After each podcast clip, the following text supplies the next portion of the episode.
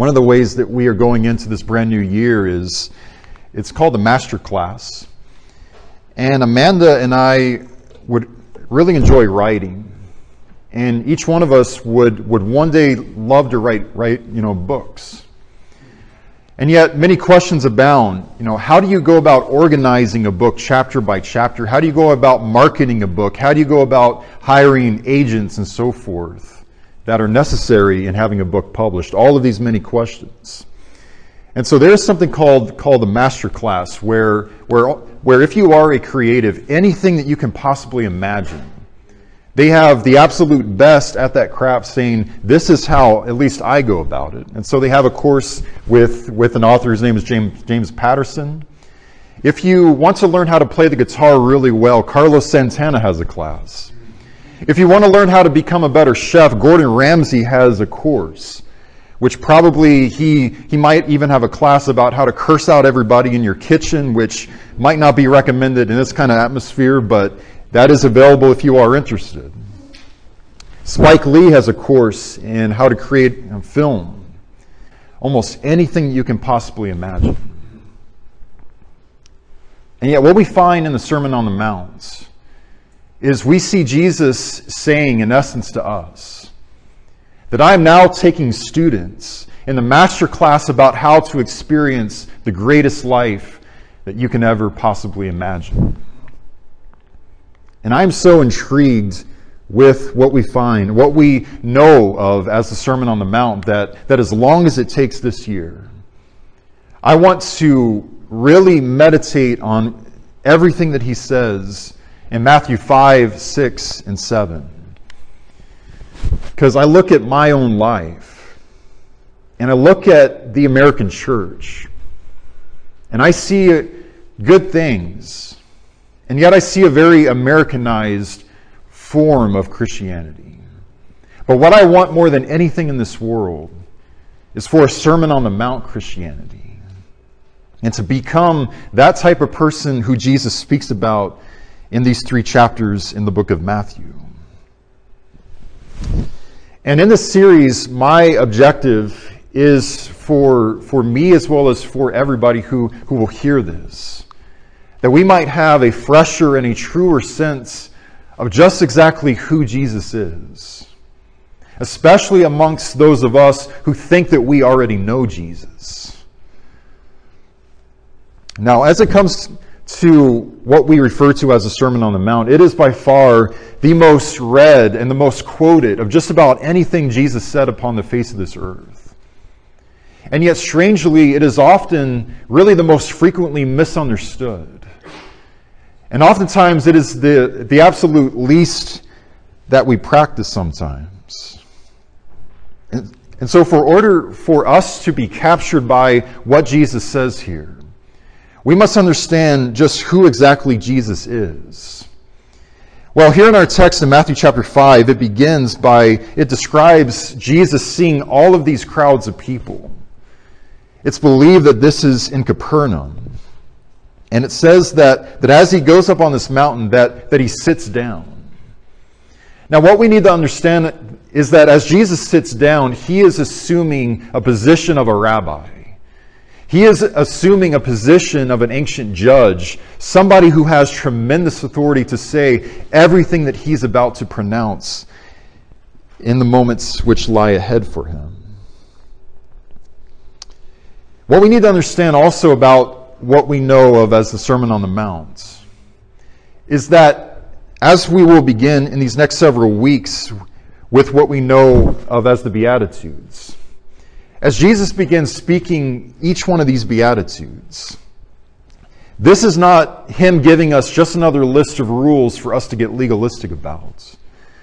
This is not Jesus giving us some academic treatise that is just purely meant to just stimulate our, our minds and our brains, but nothing else.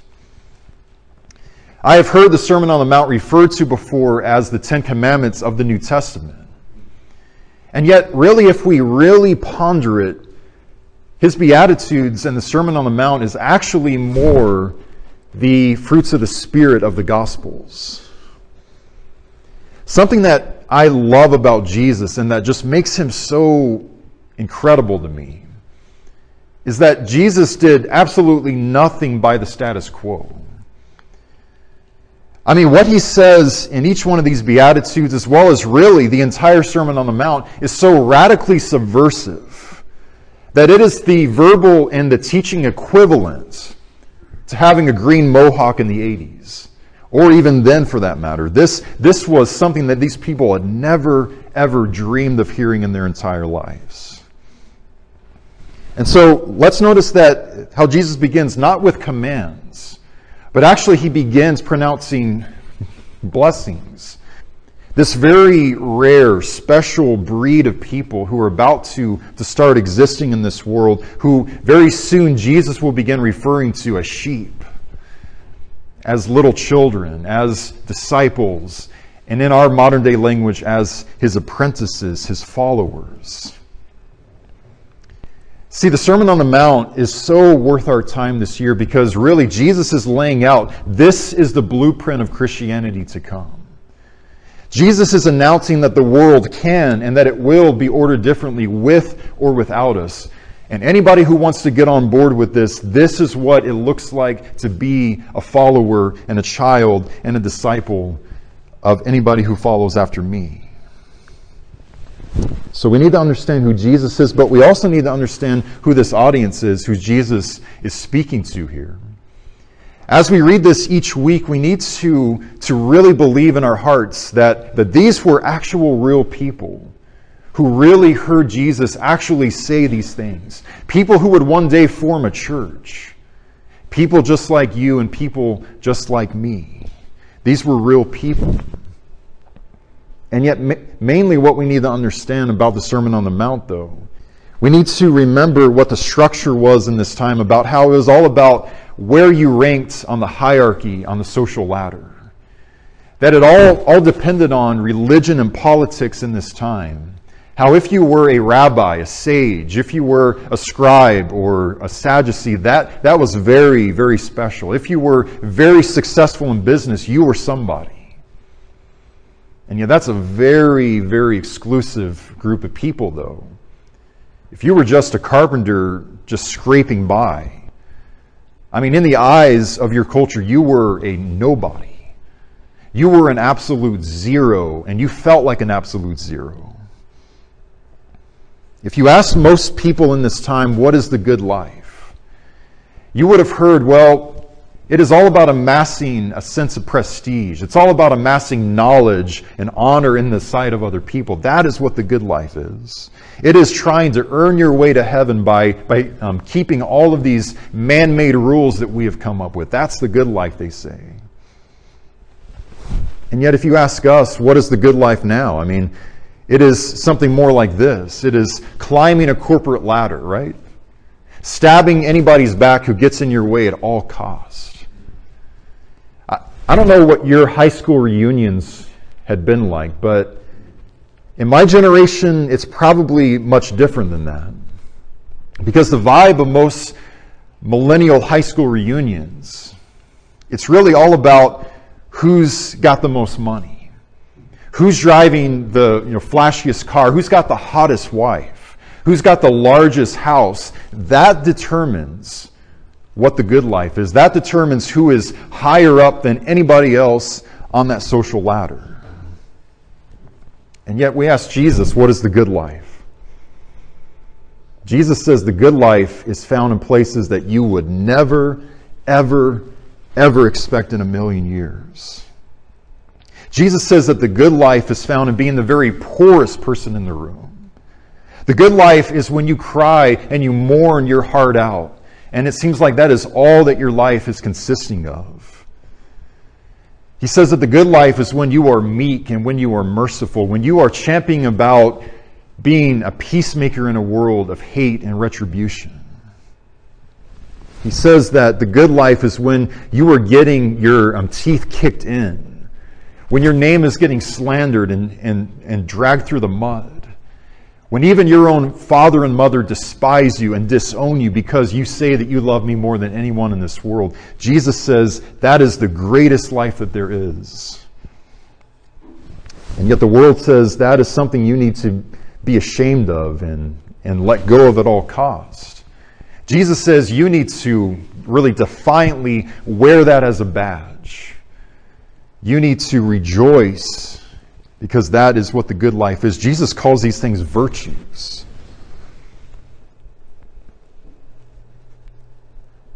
And so our text begins in Matthew chapter 5 and verse 2 as it says that that he opened up his mouth and began to teach them saying and then you know just so beautiful how the very first words out of Jesus' mouth here's what his icebreaker is where he says blessed are the poor in spirit for theirs is the kingdom of heaven now as he uses that word blessed it is the um, in the Greek, it's the word makarios. And I like to hear, hear all of you say makarios, makarios. Makarios. It's the Greek word that sounds like an Italian dish, makarios. I'll have, you know, a plate of the makarios or something like that. I don't know, but what this word means is, I mean, enormous soul-bursting happiness. It means that, that you are to be envied more than all the people on the face of the earth. This word means that you are very, very well off and that you are supremely and utterly blessed in accordance to everybody else. Now, this word does mean happy. It certainly does make us feel happy as we experience this. And yet, happiness comes and goes in just seconds sometimes. As important as it is that it makes us feel happy, really the main and really, the strongest meaning and definition of this word blessed is what we are in the eyes of God. Is that the world looks at certain people as being useless, as being nobodies, as being zeros. And yet, in the eyes of God, God sees those exact same people. And He says those people are to be envied. Those are the most well off people on the face of this planet. These are supremely blessed individuals. And yet, then, greatest of all, what does he say in our text? He says, For theirs is the kingdom of heaven. And we've seen this just recently about anytime that we see kingdom of God, kingdom of heaven appear in the Gospels. That, yes, that does mean about one day at the very end of time and of our lives, we will share heaven with him. It does mean that. And yet, mainly and primarily, I believe that what Jesus is saying is that if you are poor in spirit, you will have the kingdom of God in your own soul here on the earth. And in essence, you will bring my very kingdom here into this world, wherever you go about with, with my love and my kingdom within you. And so Jesus begins with, with a statement that, you know, it sounds normal to us. But to the ears of these people hearing him for the very first time, this was the most unexpected, shocking, outlandish thing that they probably had ever heard in their lives. Where he says, If you want me to tell you about the good life, it's actually those who are poor. And it's interesting how in Luke's account, as Luke is describing what the Sermon on the Mount was, he leaves out in spirit and he just says, Blessed are the poor for theirs is the kingdom of heaven. And just a couple weeks back, you might remember how in our message we had images like, like this about what, what impoverishment, you know, those, those mental images that, that a person who is living in poverty conjures in our minds. It's something like this, or it's something like that. And yet, in a much, much larger sense, he means blessed are people in all kinds of ways especially those who are impoverished in a spiritual sense. People who have no other refuge or dependency but on Jesus Christ. And humility is a big part of being poor in spirit. And yet, there's so much more to this than just merely being, being humble in our hearts. And that's because when a person is poor, nobody cares about what they think about what they say, even in the fact that they exist. They don't even care. When you're a poor person, nobody even dreams of even listening to you, even thinking that you have anything remotely interesting or compelling to offer the world. Most people who live like this are almost automatically, universally judged as being failures, as being people who love to destroy their own selves. In a number of ways, people who are losers, people who are absolute zeros. This is how a lot of times such individuals have been viewed. But, okay, so in Luke's account it says, Blessed are the poor. And so we have a dilemma here. Does God have some kind of a bias in terms of those who are poor? Is God showing partiality in a sense where, where if you're a poor person, this automatically means that, that you're going straight to heaven, and anybody who's wealthy is going, well, straight to hell? Well, obviously, we know that this could not be true because I don't know about you, but among the most beautiful Christians who have lived and died who I have known, they were among the very wealthiest people who I've ever known. And the same is true at times that the very most unchristlike people who I've ever known, who had lived and died, they were very poor. And so, what does Jesus mean as he says, Blessed are the poor, or blessed are the poor in spirits? Well, it's this word in the Greek, and, and it's so hard to say that, that I can't even pronounce it. So, I'm not even going to try to pronounce this word. It's a lot harder to pronounce than Makarios, so I'll just leave it at that. But, but here's what this word means. When Jesus says, Blessed are the poor in spirit, this, this word means a helpless beggar. It means a person who is crouching, a person who is cowering in fear, and one whose existence is just roving about in their own particular wretchedness. This is what this word means. Really, in other words, these are people who go through their, their lives feeling about this big, who feel about this special, who feel this important as they live their lives. And yet, when they come to a knowledge of what they have done in terms of nailing Jesus to the cross, they have this soul crushing grief and sensitivity to their sin. They have this juvenile, almost infantile sensitivity to Jesus, and they love him just as a child would. And many times Jesus uses many words to describe people like this. Here he uses the word poor. Elsewhere he might use, use a word like sick, where he says that it's only those who are sick who know that they need a physician, not those who think that they are already well off apart from the physician. And yet, over and over and over again, whether Jesus is saying sick or poor or, or servant or child, what his main point is is that, is that my kingdom belongs to only people who have hearts just like this. In other words, you've got to become zero in order to receive his riches. I believe this is why this is such a narrow road because most of us don't want to become zeros. We think that that is a weakness. We, but Jesus says that it is a virtue. And these people are so blessed because life and adversity has already opened up their eyes in ways that, that a lot of us still are blind to even to this day really they almost have this advantage as they hear the good news that, that most people don't have. And that's because they are hearing the good news without any sense of, of arrogance, of snobbery, or of self righteousness that a lot of people might have as they, they hear it. And yet, here's where this parable starts becoming very strange to our ears when we realize that when Jesus says, Blessed are the poor in spirit, these are not the God snobs. These are not the church attendance gurus or the Bible trivia champs.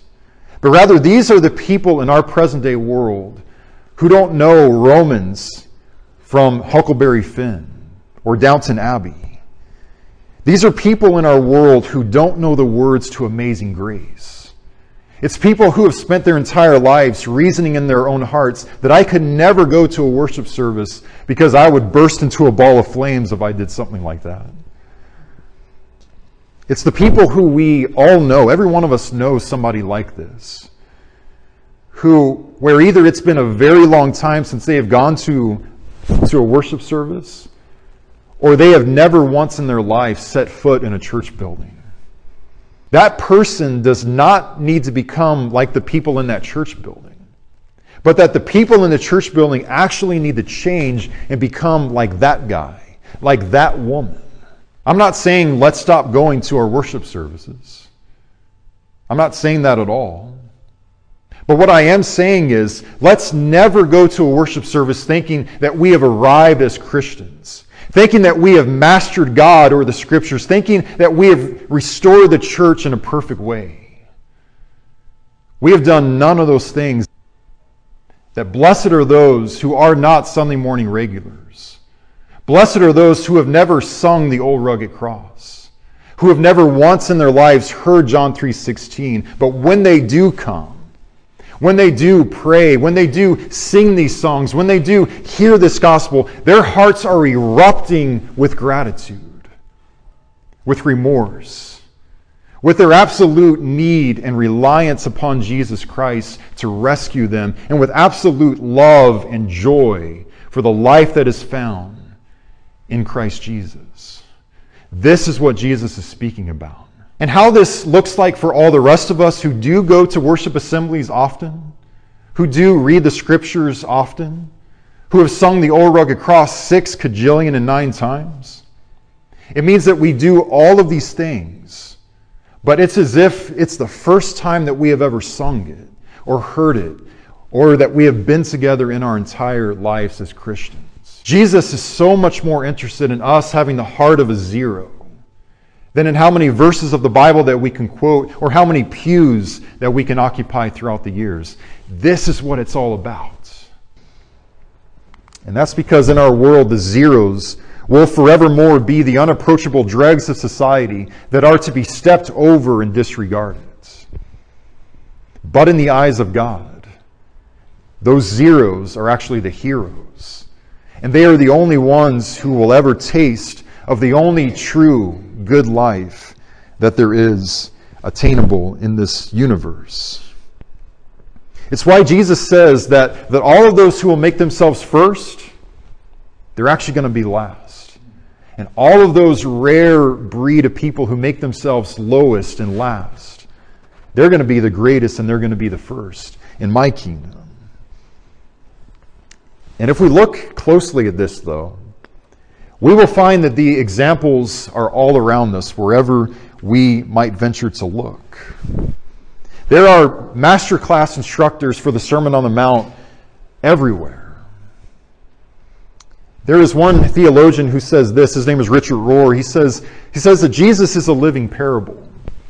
He is an audiovisual icon of a more attractive alternative. We cannot even imagine it, much less imitate it unless we see him do it first.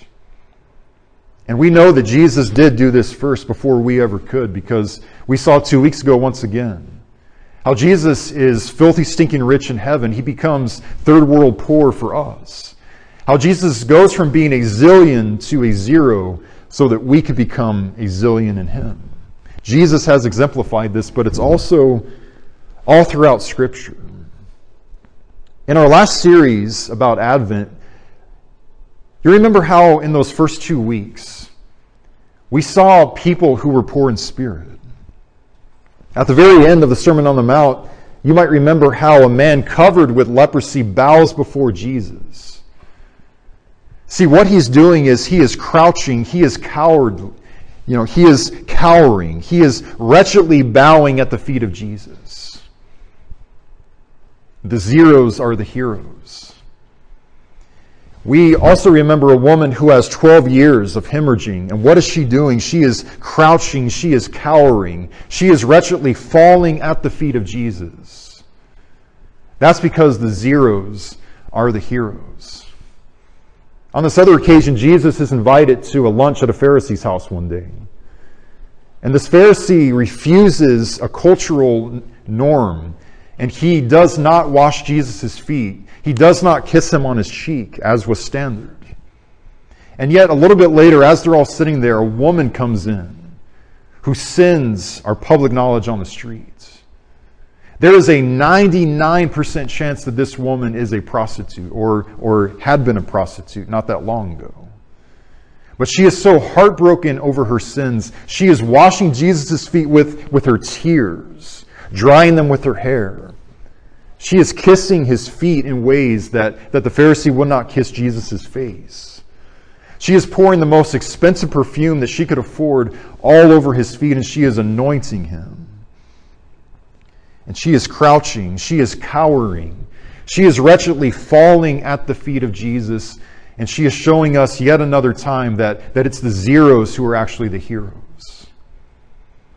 Another time, Jesus is in the middle of a parable, and he speaks about a couple of men who were praying at the temple one day. One of them is a Pharisee, and he's dressed, I mean, to the nines, and he's praying, God, you are so lucky, as well as everybody else. You are all so lucky that, that you got me walking this earth. Because I, I you know, fast twice or three times a week. I give a lot of my money to the poor. I can pray the most beautiful prayers. I am nothing like this guy over here who's a publican, this guy over here who sins. And Jesus says that as this other man prays, he too is so heartbroken over his sins and he is so in awe of the God who he stands before. He can't even look up into the clouds, but, but all he can do is just beat his chest, hang his head, cower, crouch, wretchedly fall at the feet of his Father and say, God, have mercy on me, because I am a sinner. It's the zeros who are the heroes. It's in Scripture, but it's also in our world. A year ago, I spoke about a church that I had found in Florida made entirely of people who were homeless. And these people change my understanding of God forever. This is a church that 90% of evangelicals want nothing to do with, and that's because this church has a smoking section. And here's a picture of a woman, if you can see, she, she has in one hand Lord's Supper bread. In the other hand, she has a lit cigarette in her hand. A lot of evangelicals look at this and they get offended by this very quickly. Evangelicals don't know what to do with this. I mean, it's people who don't, who can't really quote a lot of scripture, most of them. But when these people worship, when these people pray to God, when these people hear the gospel proclaimed to them, I mean, I've been up there speaking to them before. And just in the middle of the message, you can just, just hear women wailing, Jesus, thank you. Thank you, Jesus. Others might be saying, God, help me, God.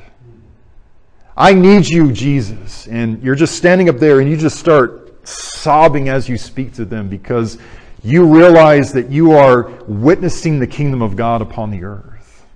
You are in the presence of people who are so utterly, beautifully, gorgeously poor in spirits. This is what Jesus wants. And the dirty little secret about this church I quickly discovered is that it's really, you know, anybody who is outside of this homeless church comes into there thinking, okay, these people need me to, to help them. And yet, really, what it is, is it brings people of all kinds of denominations and church tribes together with those who are homeless. And when you're there, what washes over you is wait a minute. It's not that they need to change to become just like me, but I actually need to change and become just like them in so many ways. And you leave an atmosphere like this and you think that you just went to heaven. And yet, then you go back into a cathedral. And I left this kind of atmosphere once and I, I went back to Arizona in my hometown church and I had people looking me up and down, scowling at me because I did not have a three piece suit on on a Wednesday night. I'm thinking, man, what is going on here? In this atmosphere, I mean, I spoke on one occasion there less than a year ago. I, I was wearing a Misfits shirt on, shorts on. I spent the last half of this sermon illustration wearing nothing but my shorts, literally. I had no shirt on. And yet, not one person came up saying, How dare you do that? You got to wear the proper clothes in the house of the Lord. Nobody's even dreamed of saying that. All they cared about was Jesus and how we can love each other the way Jesus wants us to. That's all they cared about. And yet, you go into a cathedral, even dressed nicely, and people are looking you up and down. Because in a lot of cathedrals, you you got to comb your hair really nice. You got to shine your shoes and you have to look as if you are absolutely perfect. Jesus says none of that. It, you know, it really doesn't matter what we're wearing on the outside. We can wear nice clothes. But what Jesus cares about more than anything in this entire world is at heart. When you worship God, when you sing to me, when you give to me, when you love one another as Christians, become zeros all over again deep in your bones deep in your soul, and you will experience my kingdom upon this earth. It is, it is a beautiful thing. And there's one last example that comes to mind about a person who exemplified poor in spirit, but in the wrong way. We, re- we read about a young man, maybe he was about my age even, where he comes before Jesus one day saying, Good teacher, what must I do to inherit eternal life? And he thinks that he is already doing it. He just wants confirmation from Jesus. Jesus says, You got to love me more than anything. You got to love me more than anyone. I mean, it's a guy who knew the scriptures frontwards and backwards. This is a guy who had perfect attendance in the synagogues. It's a guy who kept all of the commands from, from the crib. But ultimately, as we all know the outcome of the story, he loved his stuff more than Jesus.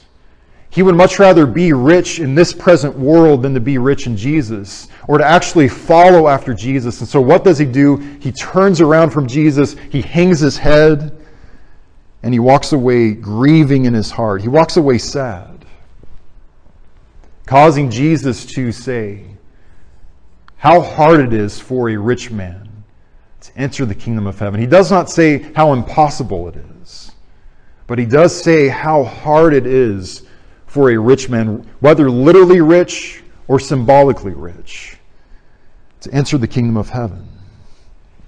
You see, we've got to become poor, wretchedly poor, cowering in spirit before God even before we could become rich in God. This is, this is why Paul says, very late into his Christian life, Oh, wretched man that I am. Who's going to deliver me from this body of death? And then he says, I thank God through Jesus Christ, my Lord. Once again, it's that publican saying, Lord, have mercy on me. And he's just crying his eyes out. I'm nothing but a sinner and I need you. So, really, the question that we are confronted with this morning is is there anything that is causing us to walk away from Jesus crestfallen? What is preventing us from, from truly following Jesus Sunday through Saturday? Maybe it's this mirage that we've got it all together. That in the car we are one person who has our lives or our marriage or our spirituality in shambles, but we, walk inside a church building and we have this mask on and everything is just perfect in my life. Jesus is saying, do not conceal that stuff. Give all of that to me and, and, and live and experience my kingdom within your soul. How I would have answered that question not that long ago, even, was what was preventing me from really following Jesus and, and walking away as sad as I was? Was that I was more interested in being a Bible answer ninja for, for everything. I was so busy, I was using so much energy and time trying to guard all of these unwritten rules of 20th century, 21st century American Church of Christ customs, rather than actually following in the footsteps of Jesus as his apprentice. I discovered that, that when we do that, we're going to walk away very, very, very, very, very sad. That's not the good life. And so, what I want to challenge us to is, is this week, however it looks like for us at hearts, in worship, in our love for, for, for our brothers and sisters, find a way to become a zero all over again at heart. And you will love Jesus and love the Christian life more than you ever have before. And then lastly, choose maybe just, just one of those examples that we had listed. Maybe the woman washing Jesus' feet with her tears. Or maybe it's the publican saying, God, be merciful to me. But if we can, maybe just a few minutes each day, walk with these people every single day, pray about it, ponder what they were like. And as we pray, ask God, God, make me like this person because this person is so much like you. In the world, the good life is those who have the most money, who drive the fastest cars, and who live in the largest of homes. And yet, to our Lord and Savior, and to, to our Judge, and to our King of Kings and Lord of Lords, He says that the zeros are the ones who are the heroes. It's the zeros who are the only ones who are walking into my kingdom and who will experience it. Let's make our choice. Our Father in heaven, we remain in awe of you and, and we ask you that when we sing to you and when we hear your word, I pray, Father, that, that it can be as if we had never heard it ever before. I pray that we can be like those very rare people in the world who might know more than anyone else in the room, but who feel as if they know the very least. And after all, we do know far less about you and about what it means to follow you than we would dare admit or even dream. And yet, this is why we have Scripture. This is why we have each other. Father, let this be a year of unimaginable growth from, the, from all the way at the pulpit, all the way at the back pew.